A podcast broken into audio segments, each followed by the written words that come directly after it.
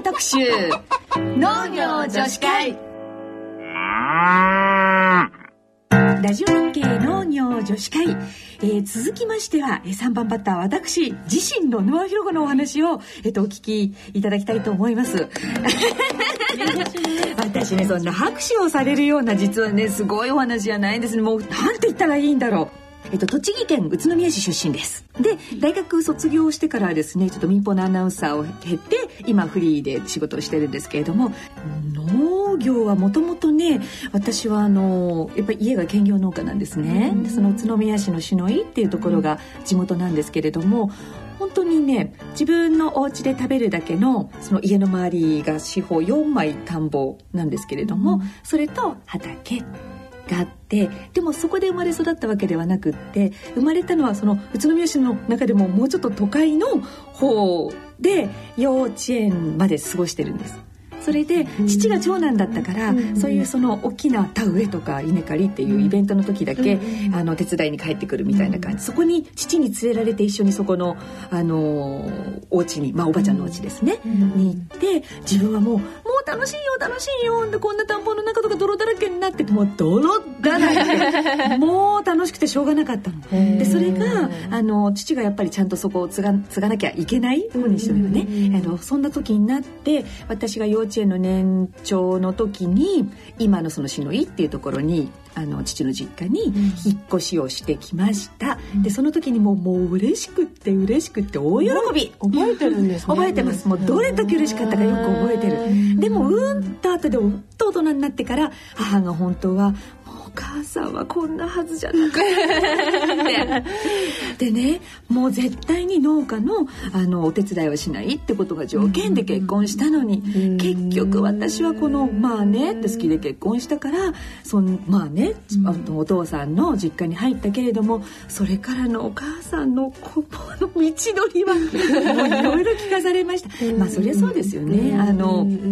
やっぱりそのおばあちゃんって方は明治生まれのやっぱりあの戦争で旦那さん亡くしてるから子供5人育ててまあ気が強いおばあちゃん私大好きなおばあちゃんだったんだけれどもでそりゃね長男のあの 嫁に来た何も知らないのなんで連れてきちゃったのみたいな感じだからまあ厳しくじゃあ農家の嫁としてやってやってってもらわないと困るよみたいなのでまあ相当いろいろ厳しく仕込まれたんでしょだから母2回ぐらい家出したって言って。一緒ですうちも。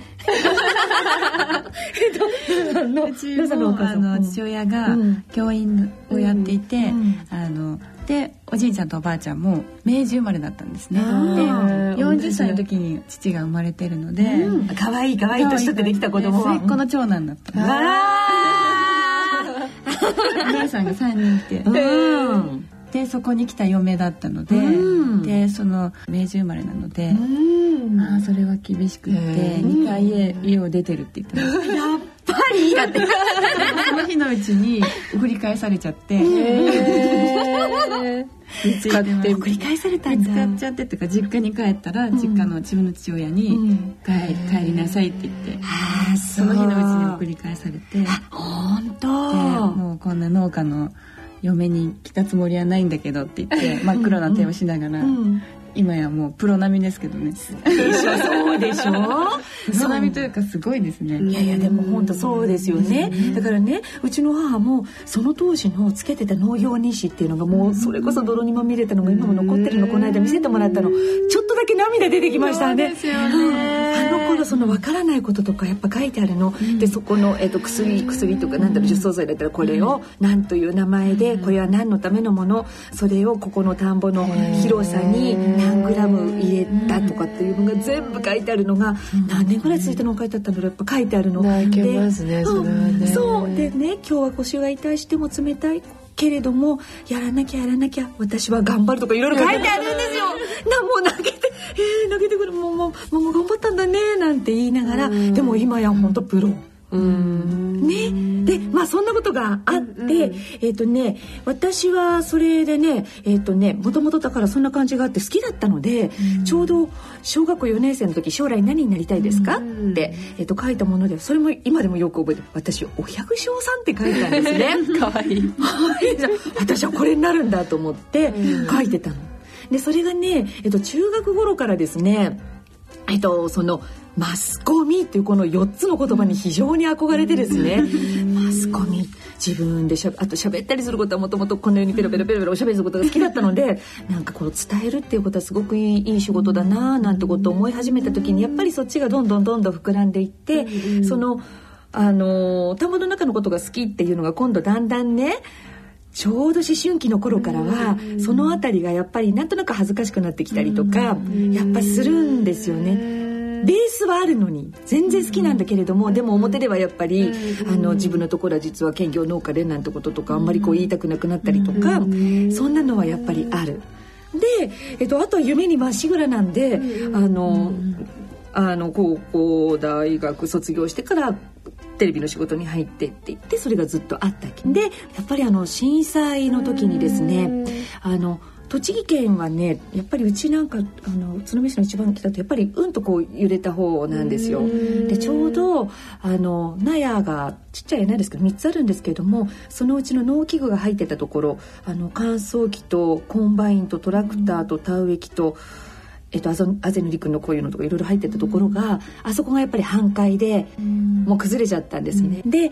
えっとね、あれだけき元気なえっと、両親がですね父がやっぱりちょっとつぶやくんですね。もう大変だなって。だからちょっとこんな風にもなっちゃったし誰かもう頼むようにしようかなとかこうつぶやくのを聞いた時に「ん。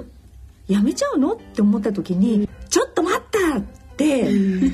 手を挙げたの「私やるから」っていうふうにあの時に本当に手を挙げて言ったんですよね。ででもそれでもね、えっと、じゃあやると決めたからじゃあもう絶対やろうと思ってややろうと思ったらじゃあどういうふうに、あの田植えってどうだったっけ？なんて、うん、本当にねそういう意味では初心者、本当に初心者。あの助手席に座ってって道を覚えないみたいな感じですよね。うん、そんな感じ。そんなそんな感じ。まさに。ところが教えてくれる人というのが、まあ、父ですよね。一番あの身近な教師というものが、うん、それでね何しろその両親のもとを離れて高校を卒業したらもう家を出てずっと上京してるから、ずっとこう一人で、まあ、結婚してやってるでしょ？あの親とはいえ離れてる時間の方がもう長いでしょ、それとね あの難しいですよね。そうなんですよ。ねえねえ、なんでもっとそんなもっと優しく教えることできないのとか。そんなこともわかんないのかとかってやっぱり言われるんですね。言われます。言われます。夫にですけど私は。そうするとやっぱカツンとくるわけ。身内だからなおのこときっとカツンとくるんですよね。特にあのお嬢さんだからちょっとは、うんうん、もしかしたらちょっといいのかなと思うんですけど、うんうん、あの農業ってやっぱ経験がものを言うので、息子さんが継いだ時がやっぱりお父様が強くて、すごく意見が違って喧嘩して結局息子さん離農しちゃうっていうのも聞きますし、あ男同士は本当にやり合っちゃうんですね。で、ね、あとうちはあの両親からじゃなくておじからだったので、たまたまおじの部屋に入った時に、あの怒らない怒らない怒らないって書いて標語みたいに書いてあってよっぽど我慢してるんだと思うんです。でもねやっぱり親子だったその遠慮がない分。言うもう本当にね。バカとか言われるんですよ、私はねねちょっと親にまで言われたことないんだけどって言ったらしまった親だった親じゃんってもうこんな年になって私はバカ呼ばわりされるのかとか思いながら、うん、まあ悔しくて悔しくてたまらないの、うん、よっぽどね近所のおじさんに聞いた方が絶対その方がいいと思う。いいですよ。時間数倍かかりますけどね。昔はだから始まるそうそうそうそう昔はねってそこから始まりますよね、うん、けどやっぱり農業をやるって言った時にそれはね、えっと、楽しいこの楽しい気持ちとかものを作れる喜びとかっていうのは確かにあるけど、そりゃあの力仕事だしだからそりゃどっと疲れたりですか、あもう腰が痛いとか背中がとかいろいろこうあったりするんですね。でねそれは心地よい疲労感なんですよ実は、あとぐっすり夜も眠れるし、で私は思ったの、はい、あのね田植えだったら田植え機を操縦するのは、今まで今まで父から、えっと、義理の弟がやってたの、うん、で私たち女子は、えっと、苗箱運び、そっちの方が大変ですもんね。そうなんですよ。で今うちのあの農機具随分もう 10, 10, 年選手10年以上の選手だからエアコンなんかついてないけどいいのだとなんかもうエアコンなんかついてたって相当気持ちよかったりするのもあったりもそれもそれもどうかと思うけどね。思うけどね。この操縦して乗ってる人ってのはあのやり方とかいろいろあるから、もちろん大変は大変だったりあとテクニックとかやっぱりいるんだけれども、そこが女性ができると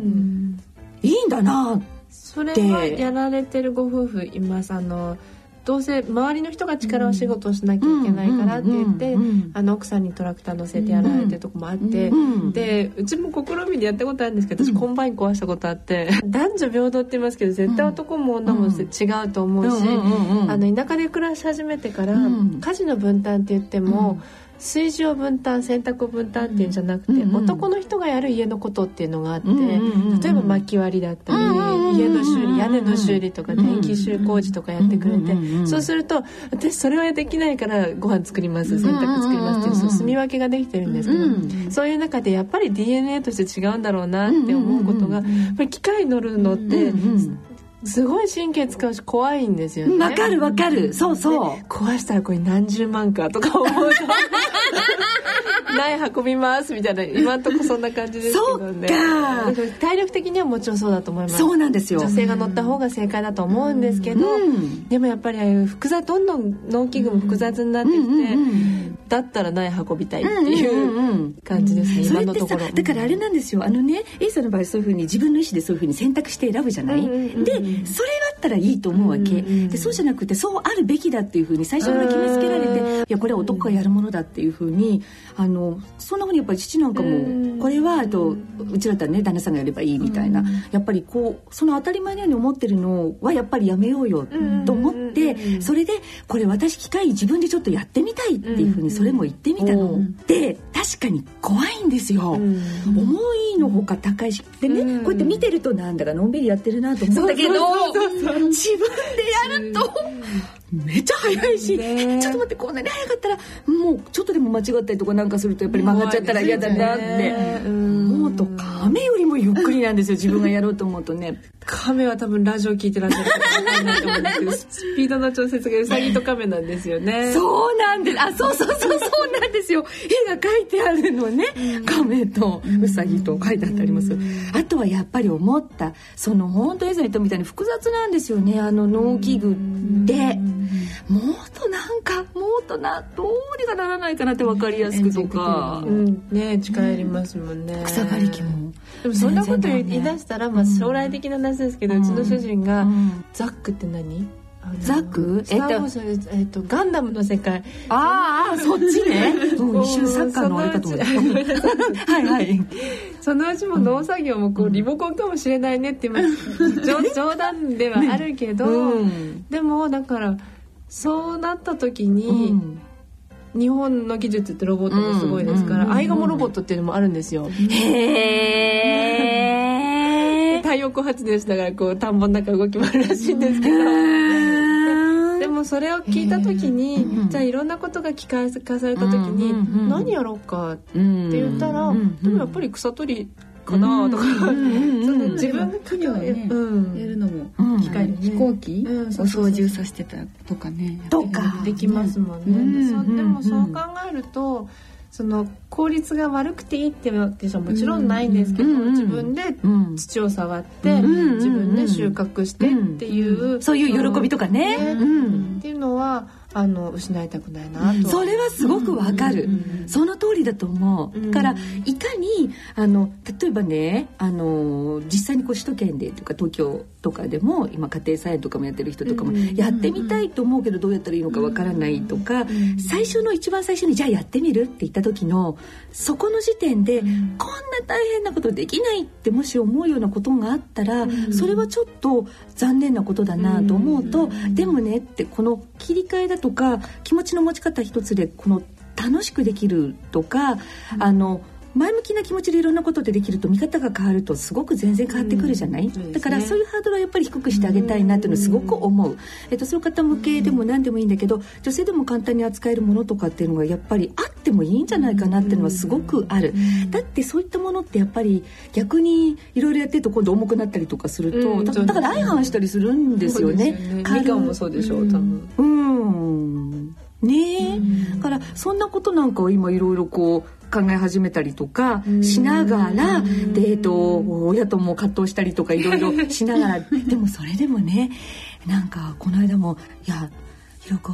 お疲れだったね」とかってボソッと言うの。を言ったりするの聞いたらなんかねちょっとまたジーンときちゃった。なんか父やっぱりそんな風に思ってくれたりするんだなと思うとちょっと嬉しい嬉しかったりする。やっぱり喜んでくれてるんですね。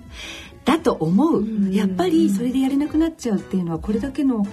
だって本当に幸せなことだと思いません、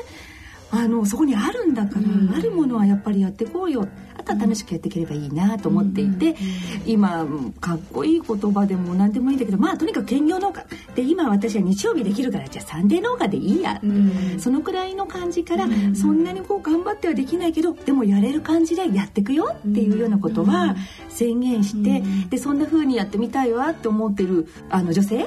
の方にはやろうよやろうよっていう風にやっぱりあの声をかけていきたいなっていうのはすごくありますよね。うん、うん、そんな感じ。はい。ラジオ日経特集